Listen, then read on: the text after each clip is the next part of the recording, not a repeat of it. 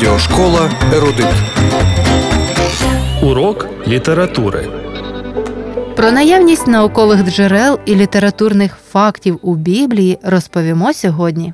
Аби вода у морі розступилася за часів Моїсея і зів'яв кущ ялівця, під котрим ховався Йона, Бог використав східний вітер.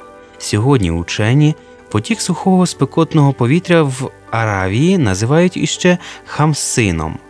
За часів Пелега Біблія згадує поділ прадавнього єдиного материка. Це йдеться у книзі буття, 10 розділ, 25 вірш. Родоначальником міст та урбанізації був чоловік Енох. Його ім'я зберегла для нашого відома книга буття у четвертому розділі. Цар Соломон був добре знайомий із законом спадної граничної корисності споживчих благ. Це сфера економіки. Адже у книзі приповістей він писав: сита душа топче й мед щільниковий, а голодній душі все гірке то солодке. У часи Мойсея було добре відомо про диференціацію процентної ставки у кредитуванні. Не будеш позичати братові своєму на відсоток срібла, на відсоток їжі та всякої речі, що позичається на відсоток. Чужому позич на відсоток, а братові своєму не позичиш на відсоток, щоб поблагословив тебе Господь. Бог твій у всьому, до чого торкнеться рука твоя на тій землі, куди ти входиш на володіння її.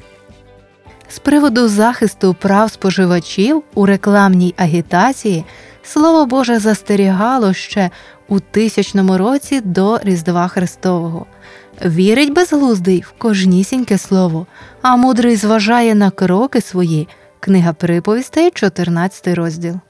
Коли індійці вирішили, що землю тримають чотири слони і черепаха, а греки дякували Атласу, то сучасники Йова, 1473 рік до нашої ери, послідовники Бога, точно знали про її кулястість.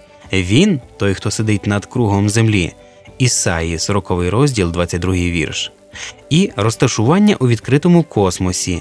Він над порожнечою північ простяг, на нічному він землю повісив. Йова, 26 розділ, 7 вірш.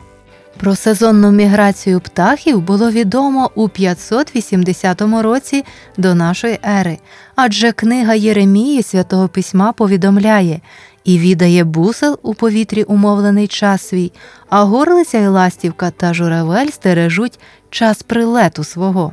Закони епідеміології та принципи карантину сміливо практикувались у давньому Ізраїлі, розповідається у книзі Левит, 13 розділ.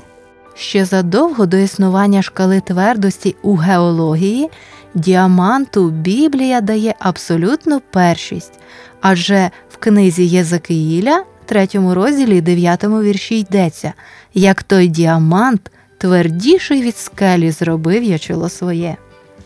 288 співаків при Господньому домі за часів Давида були поділені, так би мовити, на гурти прославлення по 12 осіб, у яких були як малі, так і великі, учитель з учнем.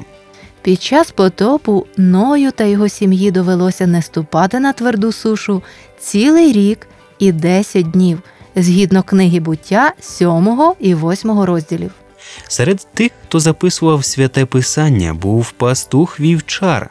Так, книга Амоса належить до групи книг малих пророків. У Євангелії від Івана є алегоричні порівняння, але зовсім немає притч.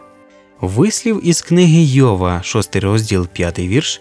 Хіба реве віл, коли ясла повні, був узятий Панасом Мирним за основу назви одноіменного роману. Ісус Христос переважно жив у місцевості, відомій під назвою Галілея. Там, вочевидь, у побуті використовували кілька мов. Римські солдати розмовляли латинською або грецькою, а юдеї арамейською або єврейською мовами. Скоріше за все, Ісус розмовляв арамейською. Весь новий завіт був написаний грецькою, найбільш поширеною мовою того часу, подібно до англійської мови у наш час. Ось такі вони наукові джерела і літературні факти Біблії.